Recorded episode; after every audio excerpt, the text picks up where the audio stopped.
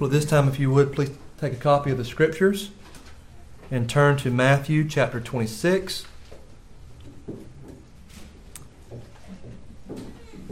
And I will read verses 47 down through the end of the chapter.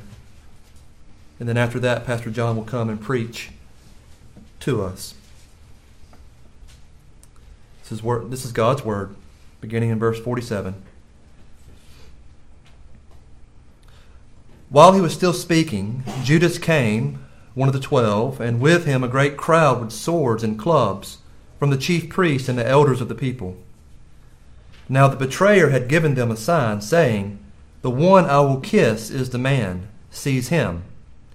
And he came up to Jesus at once and said, Greetings, Rabbi. And he kissed him.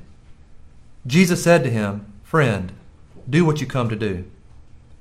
Then they came up and laid hands on Jesus and seized him. And behold, one of those who were with Jesus stretched out his hand and drew his sword and struck the servant of the high priest and cut off his ear. Then Jesus said to him, Put your sword back into its place, for all who take the sword will perish by the sword. Do you think that I cannot appeal to my Father, and he will at once send me more than twelve legions of angels? But how then should the Scriptures be fulfilled, that it must be so? At that hour Jesus said to the crowds, Have you come out as against a robber with swords and clubs to capture me? Day after day I sat in the temple teaching, and you did not seize me. But all this has taken place that the Scriptures of the prophets might be fulfilled. Then all the disciples left him and fled. Then those who had seized Jesus led him to Caiaphas, the high priest, where the scribes and the elders had gathered. And Peter was following him at a distance, as far as the courtyard of the high priest. And going inside, he sat with the guards to see the end. Now the chief priest and the whole council were seeking false testimony against Jesus, that they might put him to death. But they found none, though many false witnesses came forward. At last, two came forward and said, This man said, I am able to destroy the temple of God and to rebuild it in three days. And the high priest stood up and said, Have you no answer to make? What is it that these men testify against you? But Jesus remained silent. And the high priest said to him, I adjure you by the living God, tell us if you are the Christ, the Son of God. Jesus said to him, You have said so. But I tell you, from now on, you will see the Son of Man seated at the right hand of power and coming on the clouds of heaven. Then the high priest tore his robes and said, He has uttered blasphemy. What further witnesses do we need? You have now heard his blasphemy. What is your judgment? They answered, He deserves death. Then they spit in his face and struck him, and some slapped him, saying, Prophesy to us, you Christ. Who is it that struck you? Now Peter was sitting outside in the courtyard, and a servant girl came up to him and said, You also were with Jesus the Galilean. But he denied it before them, all saying, I do not know what you mean. And when he went out to the entrance, another servant girl saw him, and she said to the bystanders, This man was with Jesus of Nazareth.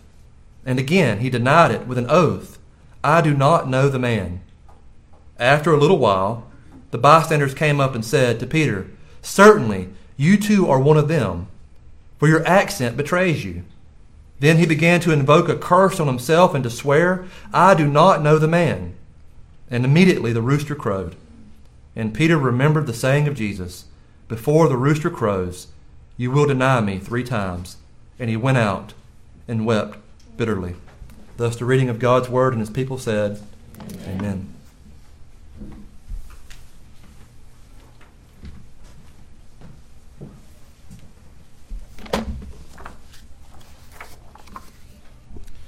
Let's pray. Our Father and our God, you have given us this great account of the life of Christ, the Messiah that you sent to us. Father, help us to more fully understand what's taking place in this passage. And how we can learn from it and grow from it. And we ask that you would send forth your word in power and that you would use it to cause us to be the Christians that you have called us to be. Would you sanctify us through your word, Father? And would you magnify Christ in every heart here today? For it's in his name I pray. Amen. Well, this has been a long day for Jesus. He's probably been up close to, if not more than 20 hours. Now, some of you have done that before, right? Some of you pulled some all nighters, if it were, as it were, or 24 hour shifts, especially you people in the military or in law enforcement. So you know what it is to long days. This has been a long day for Jesus, but it's not over yet. During this time, he has celebrated the Passover with his disciples, during which he instituted the Lord's Supper. He also gave them extensive teaching. In John's Gospel, we have the that big discourse that Christ uh, gave to his disciples. He had the teaching of humility, the you know the washing of the feet. You know because the disciples were arguing that very day who was the greatest, right? And so Jesus had taught them about humility by example, and also he had given them the promise of the coming Holy Spirit. He was trying to comfort them. Told them, "Don't let your hearts be troubled. You believe in God, believe in me." And he went on to promise that he had to go away, and he had to go away to prepare a place for them. But he wouldn't leave them alone. He would send another, a comforter, the Holy Spirit. And then he labors much in prayer over his disciples. John chapter 17. We call it the great high priestly prayer. Who was he namely praying for? He's praying for his disciples. But guess what, brothers and sisters? You were included in that prayer. Amen. And he said, I'm praying for all those who will believe on their word because of what they tell them about Christ. And so he labors much in prayer over his disciples. And then we see him laboring much in prayer over his mission when he gets to the Garden of Gethsemane, which we looked at last Lord's Day. How he was in trouble, deep, troubled spirit, anguish of soul. He as Luke tells us, sweat as of great drops of blood. Uh, he had to be strengthened physically and emotionally by an angel. He, he, his disciples had failed to watch and pray with him when he needed them the most. But there's no time to rest because his day is not over. You know, we we think about D Day in World War II, which has been called the longest day. We could go back even farther than that to, to the battle that Joshua and Israel was fighting, at conquest of the, of the promised land where, where the sun stayed back. That was the longest day. I submit to you this day here was the longest day. Uh, because this day has more importance in it than any other day in the history of this planet. Because this is the culmination of God's plan of redemption and saving his people. And now we look forward to that next great and glorious day when our history will be finished as we learned in, in Sunday school this morning, that day of judgment, which for the believer is a day of great joy and gladness, but for the lost is a, is a, is a great and terrible day, as the Bible describes it. Yes, Jesus is now going to complete his earthly mission, the redemption of his people. As hard as he's had it so far, it's just going to get worse physically, emotionally, but most importantly, spiritually. Because the spotless Lamb of God is going to become sin for us. It is the day that he becomes a curse for us. That the man who, who never sinned, ever, who is the second person of the Holy Trinity as divinity and, and as humanity, a perfect man, and one together. Going to become sin. We can't imagine that because all we do is sin, it seems like, right? I mean, sometimes we sin so much that we become desensitized to it. Sometimes we sin so much that we no longer look at it as sin. So we can't imagine being perfect and then being made sin. But being made sin for not just one act of disobedience, but for every act of cosmic treason done by God's people for all history. And so, yes, this is the longest day. This is the darkest day, but this is the most glorious day as well for the believers because of what Christ is going to accomplish. It is my hope and prayer that God will speak to our hearts and minds today. I pray that we will all have a deeper love for Christ as we watch Him accomplish all that He came to do, as we watch what he endures for our sin, for our filth. I pray that we will learn from Peter's mistakes and that we will never be guilty of denying our Lord.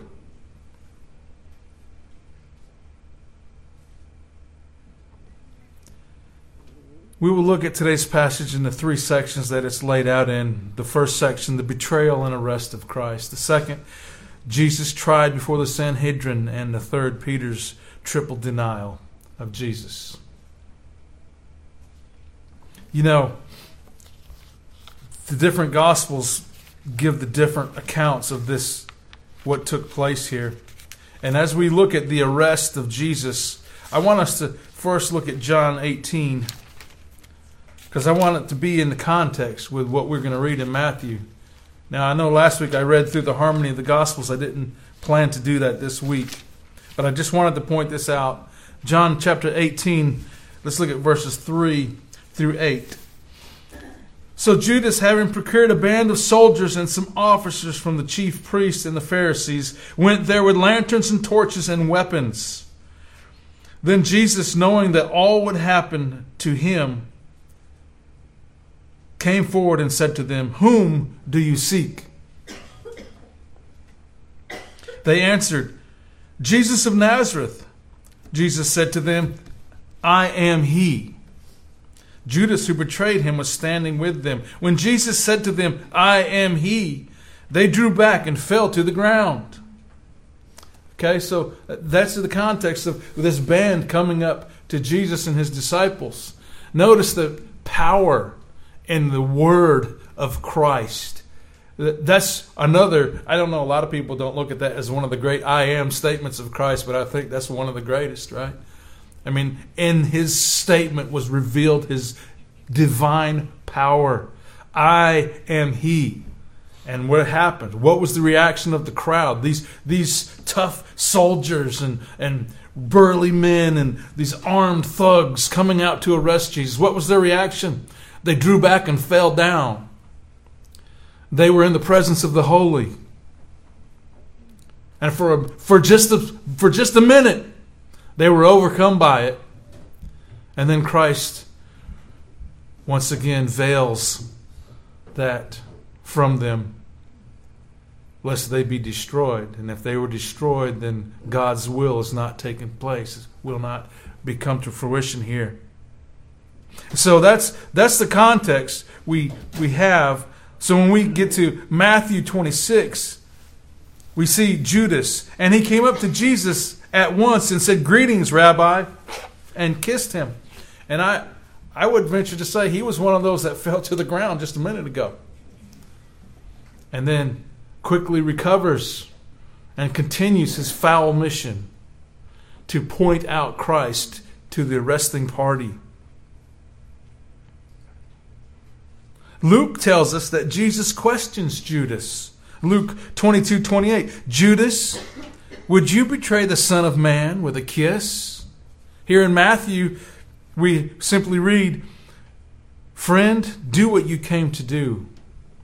I, I think there's a message in that, that Jesus is telling Judas, Judas, don't think I, am not on to you. Don't think I, I, I don't know what you're doing. I think might have been a final warning from Christ to Judas. Judas, what you're doing is wrong. I know what you've come to do. Do what you've come to do. And Judas goes through with it. He gives Jesus a kiss. He addresses him as teacher rather than Lord.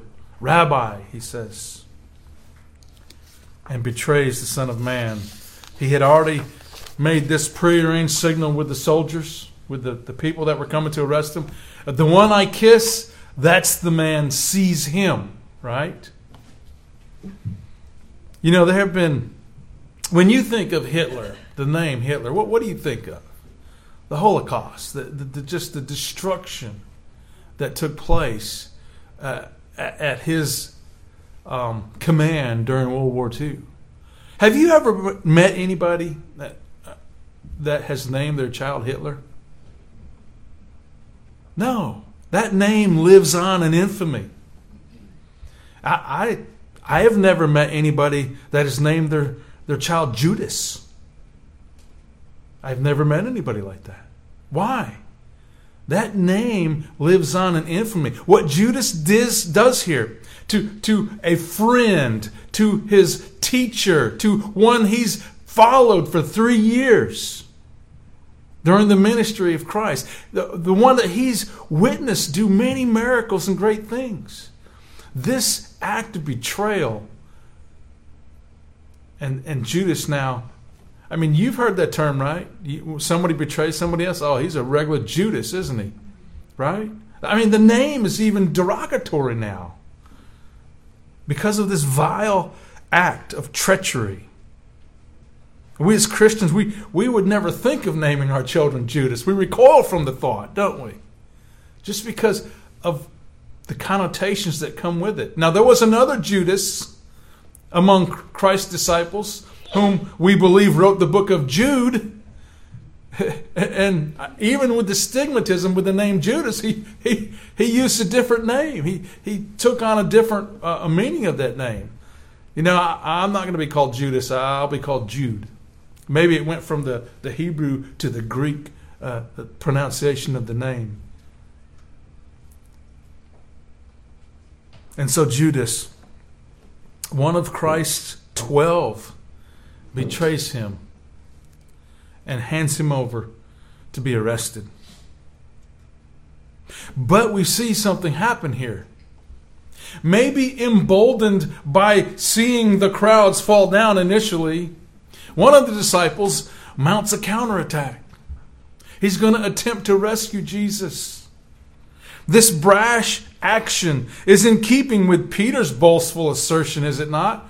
Even if I have to die with you, I will not forsake you. But you see, Matthew, Mark, and Luke, none of those gospel accounts name this assailant.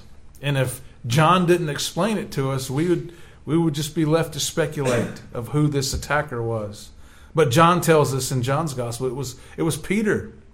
John 18:10. Then Simon Peter, having a sword, drew it and struck the high priest's servant and cut off his right ear. The servant's name was Malchus.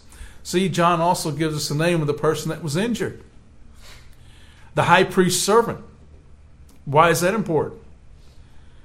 Malchus was probably the one in charge of the band arresting soldiers. He was the, the, the delegate, if you will, or the, the representative of the high priest. The high priest, you remember what Paul was doing, or Saul of Tarsus was doing later on? Who, who, who did he get his authority from? The high priests. To go and arrest and, and, and persecute Christians, right? So Malchus had gotten his authority from the high priest to lead this band of men and arrest the one that Judas would point out to them. And I think that's important. Notice Christ's reaction to Peter's rescue attempt. Then Jesus said to him, verse 52 of Matthew 26, Put your sword back in its place, for all who take the sword will perish by the sword. Do you not think I cannot appeal to my Father, and he will at once send more than 12 legions of angels? See, Jesus tells Peter that force is not the way out of this situation. Force will not rescue Jesus from this situation. As a matter of fact, Jesus is saying there's no way out of it, only through it. And it must be so. It must be so. That scripture might be fulfilled. I cannot do anything else. You remember Jesus had said he had lost none of them, right? What do you think would have happened to the disciples had they continued their resistance? They probably would have been slaughtered right there. Because what were we told about this group of men that come to arrest Jesus? They had temple guards, soldiers, men with weapons, clubs. They were armed. How many weapons did the disciples have? They had two swords, right? We were reading Luke's gospel. What chance would they have had? Jesus say, No, Peter, if you continue this, you're going to perish by the sword. Now, down through the ages, there's been arguments that Jesus here is condemning any violence of action uh, with the church. And there has been much violence wrongly done by the church down through history. But Jesus is not pro- pro- uh, prohibiting uh, Christians from serving in the military, from serving in law enforcement. No, he's just telling Peter, right here, right now, this is not the way out of this situation. This is not the will of my Father. This is not, this is unjust shedding of blood, if you will, because it's not God's will. It's not what's supposed to be done here. I know there's people that disagree when they argue uh, uh, that Jesus is saying we can't serve in the military, we can't, you know, do any of this. But I think that's out of context of what's taking place here at this immediate time. Jesus is doing the will of his Father. He has finished praying and agonizing in the garden, and we saw last week that the results of his prayer was one a perfect, calm resolve to accomplish his Father's will. It was set in stone in his heart and in his mind. He was going to obey. Nothing on heaven or in heaven or on earth was going to stop Christ from completing his mission for his Father's will to redeem his people. Not Peter, not Peter's brash attempt to rescue him. Nothing. But but more importantly, Christ tells Peter here, look, force is not the way out of this. But if it were, I have something far greater at my disposal, Peter, than your two swords. Because the force is the way out of this, I have divine help. I could petition my Father and He could send more than 12 legions of angels. Now, we all quick, quick to do the math uh, 72,000, right? I don't think that was what he's saying. We, we know a lot of times numbers in the scriptures are symbolic. What Jesus is saying is look, the fa- if I ask my Father for help, whatever he sends is more than adequate to accomplish the mission. How many angels would it take to, to, to take care of that crowd of men? Probably one. Okay? Probably one. But you know, those men aren't by themselves. Those men are part of a satanic crowd. So it's not just human beings that I believe are after Christ now, but it's Satan and his demons. And Jesus says, if, if, if, if we got to get out of this with a fight, I have plenty of help. My Father, if it was His will, would take care of this problem sending myriads of angels. No, Peter, force is not the way out of this. The only way out of this is through it. To drink the cup that my Father has given me to drink. But notice one thing, too, that Matthew doesn't tell us that Luke does. Luke tells us something that none of the other gospel accounts tell us about this incident. And that's Jesus reached out his hand and healed this man's ear. This man who was leading the crowd to arrest him. Jesus knowing exactly what they would do to him. Wow. Could, that's could you do that? I don't think I could. I mean, if you're coming to do me harm, the last thing I want to do is put a band-aid on you. I don't have the power to heal. But Jesus says no, and he heals this man. Does it change this, this man's mind? No, he, he, he still does what he came to do. He, he arrests Jesus, they bind him.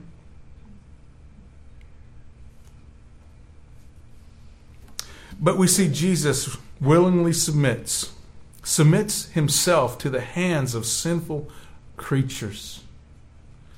The creator of the universe, the creator of everything that exists, willingly submits to wicked creatures whom he's created. Jesus knows that this is his Father's will. He says that in verse 56. But all this has taken place that the scriptures of the prophets might be fulfilled. What are the scriptures? But the very word of God. And then Jesus, his prediction, which really wasn't a prediction, it was a prophecy, right? And back in verse 31, it takes place here. Notice at the end of verse 56. Then all the disciples left him and fled. And we're told in a different gospel account, this is so that his words, when he said he would lose none of them, he did. Because I think if they would have stayed around, at a minimum, they would have got arrested, probably tried with him, guilty by association. But they fled, just as he had predicted, just as he had prophesied. They all ran, left him on his own. Verse 57 Then those who had seized Jesus led him to Caiaphas, the high priest, where the scribes and the elders had gathered. You know, their hatred of Jesus is so very intense. I mean, just we we see things on the news, right? We see how how bad and evil people can be, don't we? How just hateful and spiteful they can be how, how hateful these crowds are in our day, claiming that they have the rights over their own bodies, that they ought to be able to do whatever they want. Well, how come we don't see crowds like this protesting in front of the government because we have to wear motorcycle helmets? It's my body, right? But you see the satanic involvement in the abortion movement and these people that support it. Nothing's changed. Nothing's changed. Look at the hatred that these people had for Jesus was so great. And I think that, Ryan, you hit it right on the head. These people are so filled with hate because human beings are created in the image of God. And it's a lot easier to go after a human being that is defenseless than someone who can stand toe to toe with you and defend themselves.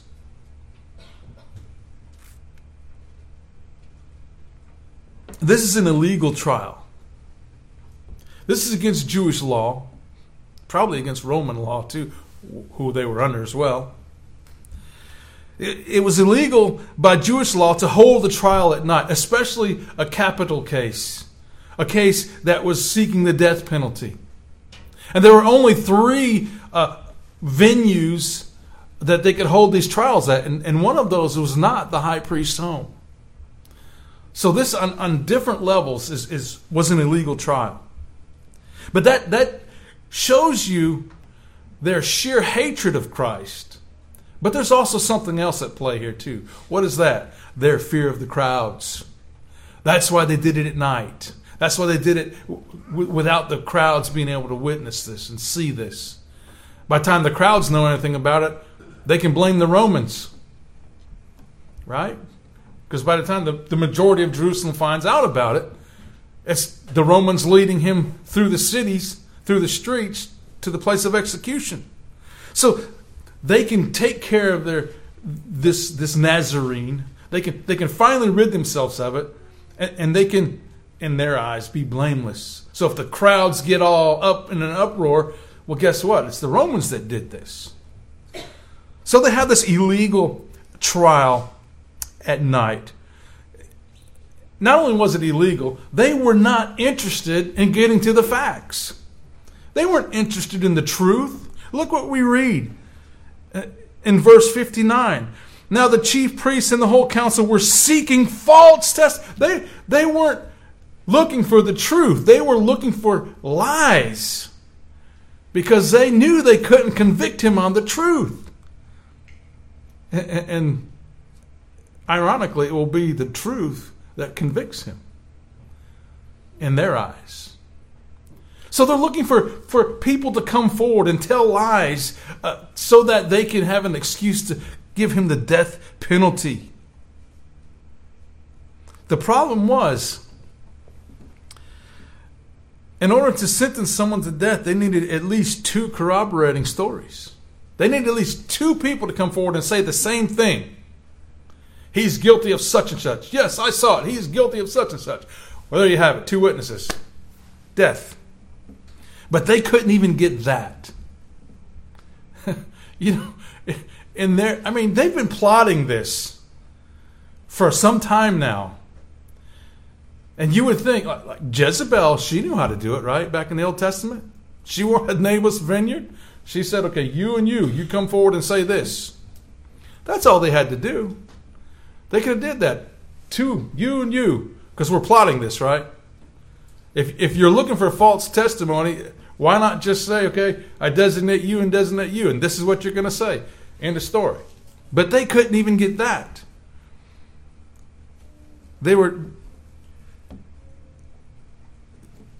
They weren't concerned about the truth, but they weren't very organized either in their hunt for the lies. Jesus had well spoken of these religious leaders earlier in his ministry. In John chapter 8, 44, we read, you are of your father, the devil. And your will is to do your father's desires. What are they accomplishing here? Well, we know that they're accomplishing God's will, but they are being driven by the devil because their intentions were evil. He was a murderer from the beginning and does not stand in the truth because there is no truth in him. They weren't looking for truth. Well, did Jesus tell them they were of their father, the devil? Why? When he lies, he speaks of his own character, for he is a liar and the father of lies. And that's what they were seeking to convict Jesus with lies. As William Hendriksen points out, this wasn't a fair trial. Matter of fact, it wasn't a trial at all. It was a plot to commit murder. Plain and simple. It was a plot to commit murder. They had nothing. And Pilate recognizes this. We'll see when we get to that point. There was nothing that really he did that was deserving of death. But they were going to have his blood one way or the other. Then finally, two people came forward with the same testimony. This man said, verse 61, I am able to destroy the temple of God and rebuild it in three days. Well, Jesus didn't say that. They misconstrued what Jesus said. Jesus says, You destroy this temple and I will raise it up in three days. But see, they said, No, he said he's going to destroy the temple. Well, that, that could be considered close to blasphemy because you're, you're going against the house of God, right? And Jesus, he didn't say anything. The high priest demands an answer. Aren't you gonna aren't you gonna answer this this charge? Aren't you gonna say something? And then we don't know if it was by divine intervention here or the priest had been thinking about this all the time or or just popped into his head. He asks the fatal question. And we think it's by divine intervention. God put this in his head to ask because the answer now is going to be what convicts Jesus in their minds. For whatever reason, Caiaphas blurts out the question that was probably on everyone's mind, placing Jesus under the highest, oath possible. He asks, I adjure you by the living God, tell us if you are the Christ, the Son of God. Tell us if you are the Messiah. And Jesus said to him, You have said so. Now, he makes a very clear declaration to the highest Jewish civil and religious authorities here. Before now, he had revealed this truth to whom? A Samaritan woman, right? His disciples on the side. You know, he had let them know who he was. They had, they had professed that he was the Christ, the Son of the living God. But who else had he revealed himself to? I mean, he had given veiled revelations through parables and things like that. But he hadn't really come out and told the, the religious leaders that this is who he was. Now, you would think, at least in their minds, when the Messiah comes, what's the first stop? Well, he's going to come to the high priest because I'm God's, you know, mouthpiece. I'm, I'm the I'm the go-between between God and man. So when God sends the Messiah, he's going to come to the high priest, say, "Here I am. I'm here to get working. I'm here to get busy." But he had not revealed himself to them. He had cautioned, matter of fact, several times that people don't reveal this. Don't reveal this. Don't reveal that.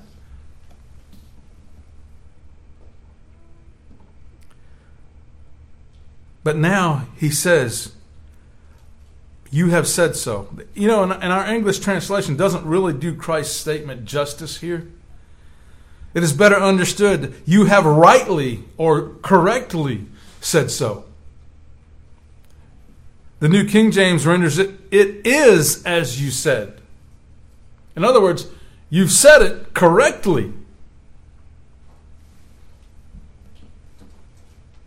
Not correct because you said it, but correct because I am. And of course, in Mark's gospel, he simply answers, I am. There is no longer any doubt in anyone's mind who Jesus is claiming to be.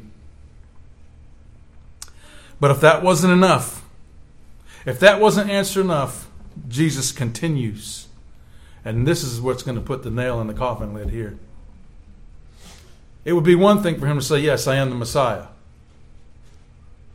But now he's going to drive that point home and, and, and give us a further look at the Messiah. But I tell you, from now on you will see the Son of Man seated at the right hand of power and coming in the clouds of heaven. This Son of Man reference points to Daniel's prophecy, Daniel chapter 7, uh, verses 13 and 14. I saw in the night visions, and behold, and with the clouds of heaven there came one like a son of man. And he came to the Ancient of Days and was presented before him.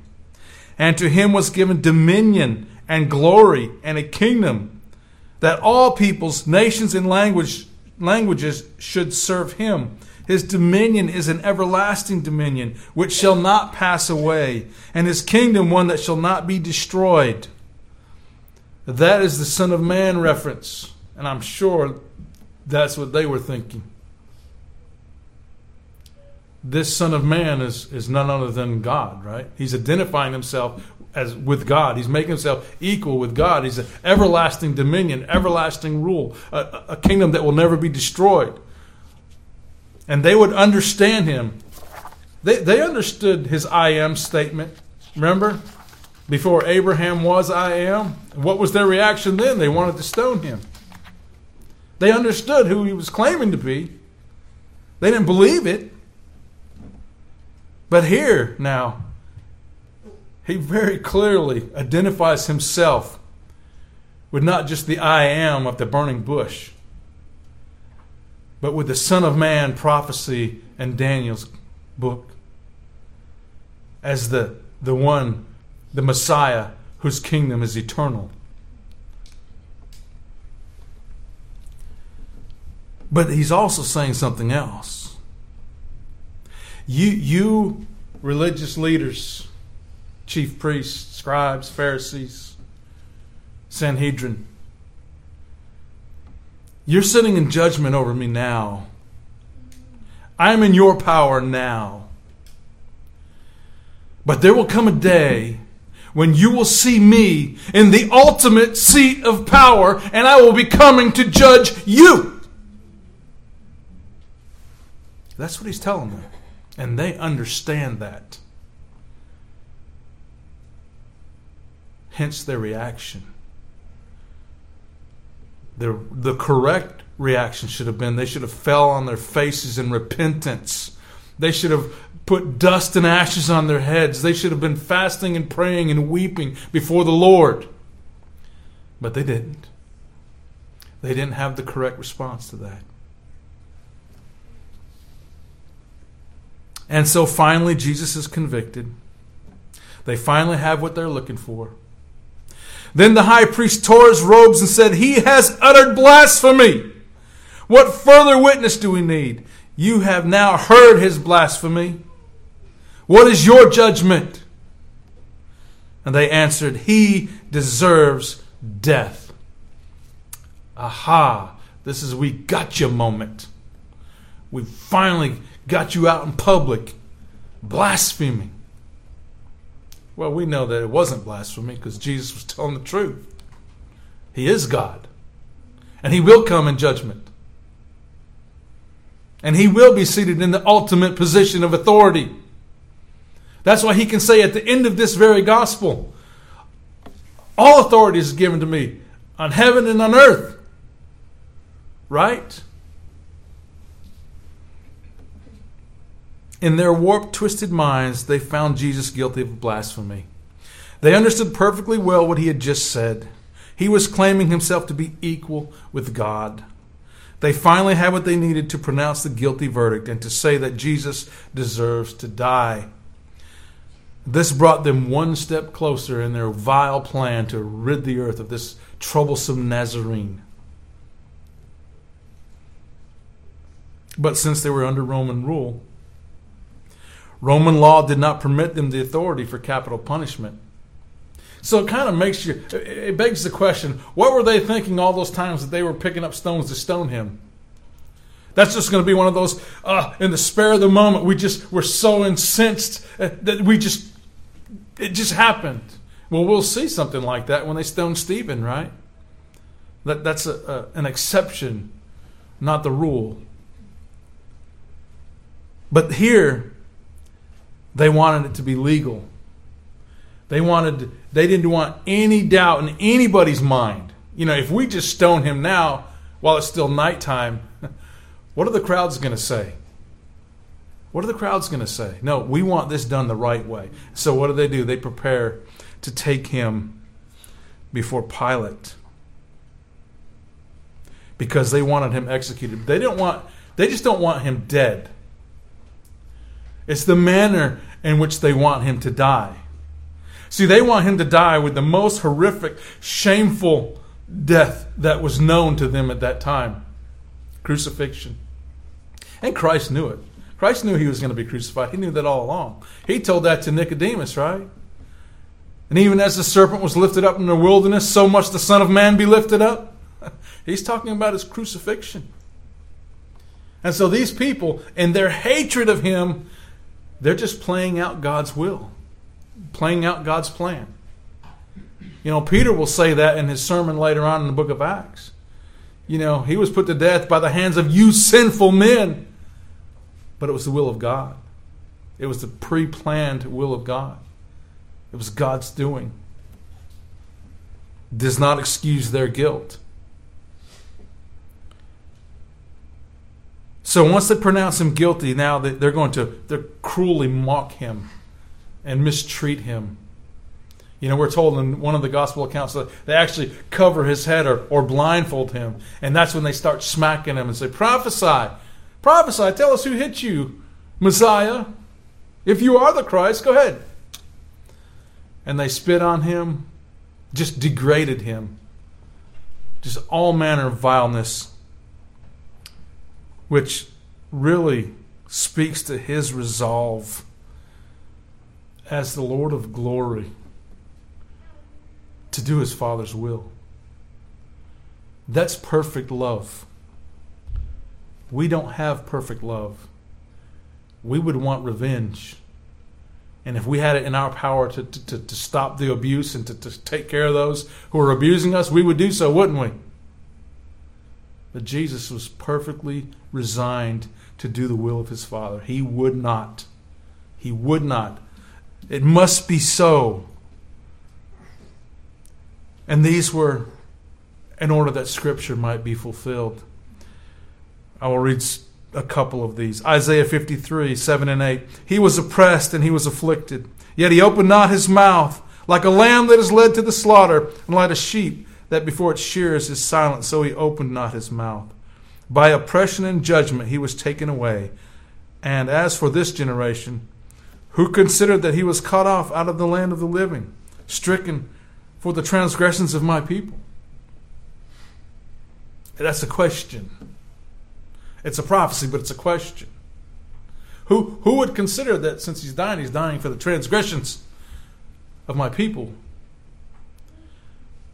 You know, Caiaphas had said earlier, it is expedient for one man to die, right? Talking about Jesus of Nazareth, so that the whole nation doesn't incur the wrath of Rome. And we know that he said that because that idea was put in his head. It was a, it was a prophecy, right? It was expedient for Christ to die. Why? For, for his people. But I am a worm and not a man, scorned by mankind and despised by the people. All who see me mock me. They made mouths at me. They wagged their heads. Psalm 22, 6 and 7. These are some of the scriptures that Christ is fulfilling here. That's being fulfilled by these wicked men and Christ's obedience. This not only shows a, a, wonderful love for mankind that, that he puts up with us, but it shows his pure devotion to God's plan.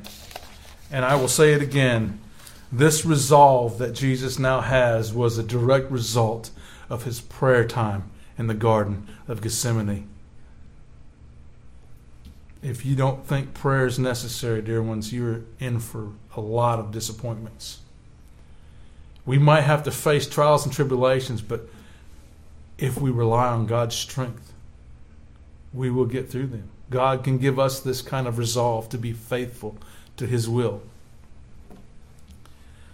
Writer of the Hebrews says, Looking to Jesus, the founder and perfecter of our faith, who for the joy that was set before him endured the cross, despising the shame, and is seated at the right hand of the throne of God. He, he did all of this, He endured this for us. And this ain't even the worst part yet. We've not gotten to the worst part yet. We're just now in the physical part. And even when we look at the crucifixion, we're, we're just in the physical part. It is not till he cries out, My God, my God, why have you forsaken me? At that moment, he's the vilest creature in all creation because he has the sins of all God's people on him.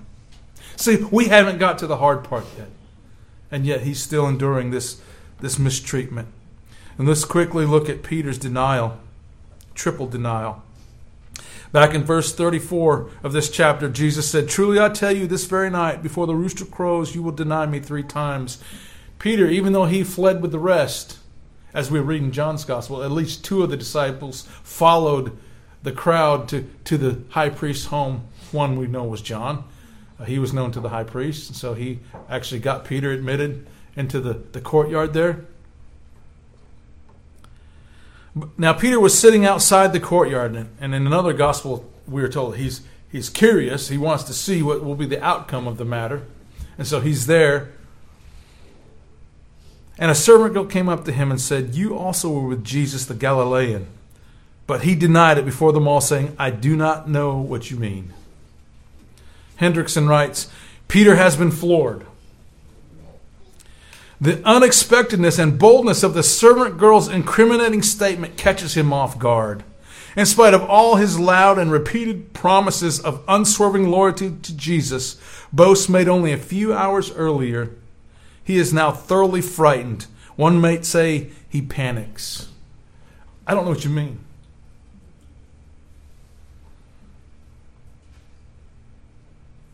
And when he went out to the entrance, another servant girl saw him. This big, bad Peter with the sword, ready to attack an armed crowd. But he cowers back from two servant girls. Another servant girl saw him, and she said to the bystanders, This man was with Jesus of Nazareth. And again he denied it with an oath. I do not know the man. Have you ever heard, and I know you may even have said it, but you've heard, uh, uh, especially kids, right? Did you eat the cookies out of the jar? No. Did you eat the cookies out of the jar? No, I swear. And and then and when when it get really when it gets really intense, I swear to God. You know, Peter was doing that. I, I swear, I don't know the man. He's he's making an oath. But it gets worse because in his third denial, he, he, he calls down a curse, as it were, on himself. You know, you, you see in the Old Testament a lot God, do so to me and more if I don't perform such and such, right? Now, that's what I have in mind when I, when, when I hear this. He, he does this.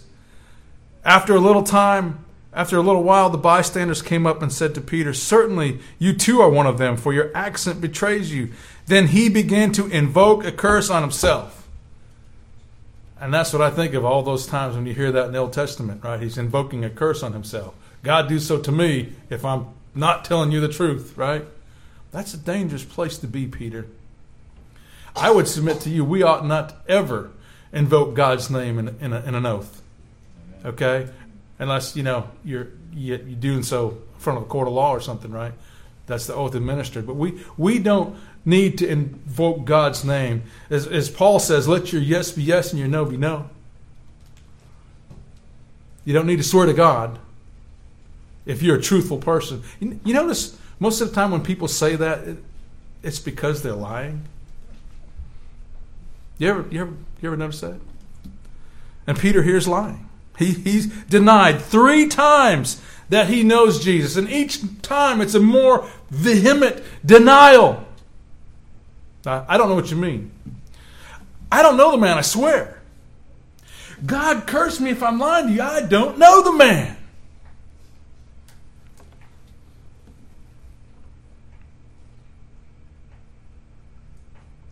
And immediately the rooster crowed, verse 74. Peter remembers Jesus' prediction that he, Peter, had so boastfully said would never happen. Luke records it like this, and this makes more sense now when you read Luke's rendering of this. And the Lord turned and looked at Peter. This was probably when they were leading the Lord out. Okay? And the Lord turned and looked at Peter. And their eyes met, I'm sure. Because Luke says, and Peter remembered the saying of the Lord, how he had said to him, Before the rooster crows today, you will deny me three times. Once again, Jesus' predictions and prophecies are correct. Peter's reaction he went out and wept bitterly. What Peter did was inexcusable. He was one of the inner three disciples he had the privilege of seeing Christ on the Mount of Transfiguration. He was the one who had made the divinely revealed declaration that Jesus was the Christ, the Son of the living God. Remember, what Jesus had previously said For whoever is ashamed of me and of my words, of him will the Son of Man be ashamed when he comes in glory and the glory of his Father and the holy angels. Peter is not in a good place here. Not only had he denied a friend, but he had also denied knowing the Son of the living God. And in his denial, he may very well have excluded himself from the kingdom, at least in his mind. And we recall the words that Christ has said. But we're told later on in Scripture for godly grief produces a repentance that leads to salvation without regret. And I'm, I'm sure that's what Peter had going on here godly regret. He truly was sorry that he had done this, he was truly repentant of it.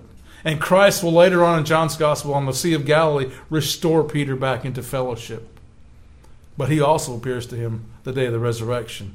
I think as, as starting that, that process. Because Peter's now, he's going to carry this guilt until Christ exonerates him of it. But we can learn from his actions. Peter, uh, this is described uh, by J.C. Ryle let us mark this story and treasure it in our minds. It teaches us plainly that the best of saints are only human and have many weaknesses. A person may be converted to God, have faith, hope, and love towards Christ, and yet be overtaken in a fault and have awful falls. And trust me, if you think you're immune to that, you're mistaken. Ryle continues It shows us the necessity of humility. So, long as we are in the body, we are in danger. It points out to us the duty of charity towards erring saints. Did, you hear that? We must not write off people as graceless reprobates because they occasionally stumble and err. We must remember Peter and restore them gently, Galatians 6 1. We're not perfect, dear ones. And the moment you think you are, you will fall. In way of conclusion, in our passage today, we have considered Jesus' betrayal of Jude, by Judas and his arrest. We have considered his unfair trial and the abuse that he suffered at the hands of these wicked men. We have considered Peter's triple denial of knowing Christ. Throughout all of this, Jesus remains faithful to his mission he perfectly fulfills the will of his heavenly Father, and in doing so, fulfills the Scripture's prophecies about the suffering Messiah. In the midst of all this unfaithfulness and open faithlessness, the Christ remains faithful.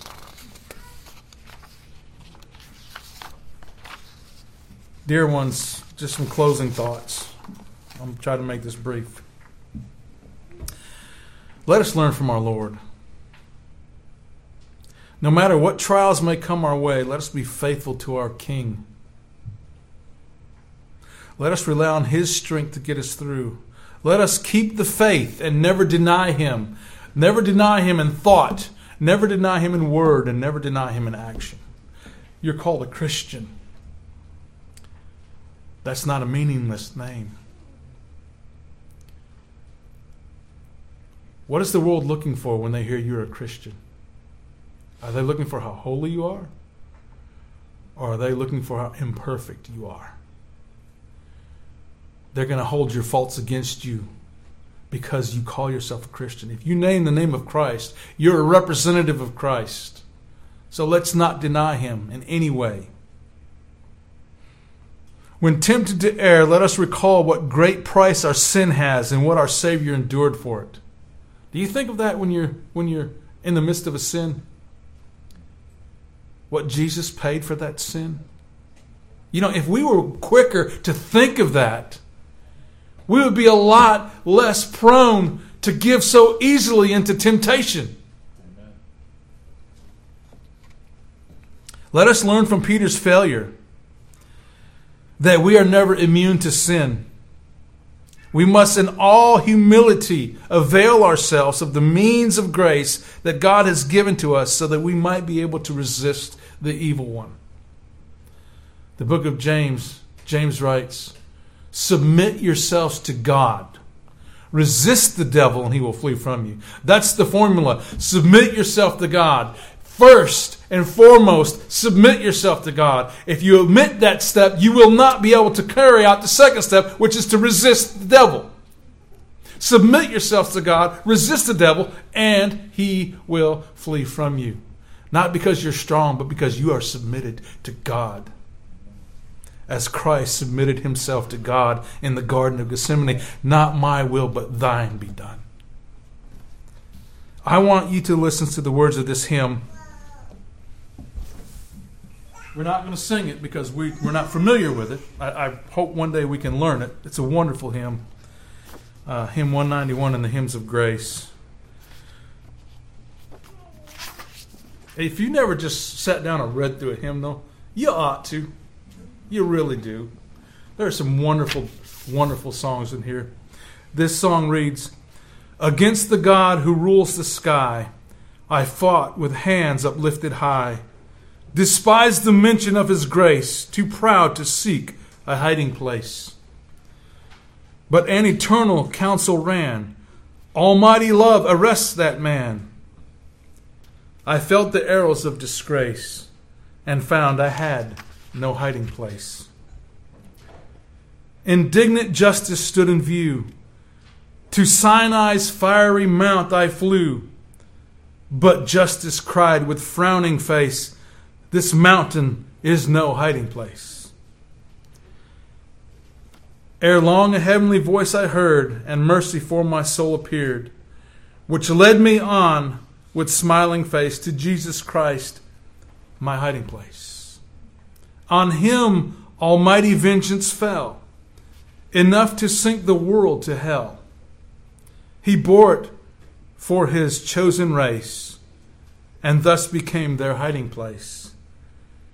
Should storms of mighty vengeance roll and shake this earth from pole to pole, no flaming bolt could daunt my face, for Jesus is my hiding place. And it's this Jesus that we should want to know more of, that we should serve more, more faithfully every day. Let's pray. Father, for what our Lord has endured on our behalf, we are truly grateful. Saying that, Father, we even realize our gratefulness is flawed. And so we pray that you would cause us to be grateful to the point of obedience, that you would strengthen our love and desire for Christ because of seeing Him as the altogether lovely one, the one who suffered so much for our sake. Father, help us to see ourselves for who we are. Help us to truly abhor sin and especially the sin in our own lives. Grant us your great grace of repentance, Father, and daily teach us more about Jesus. For it's in His name I pray. Amen.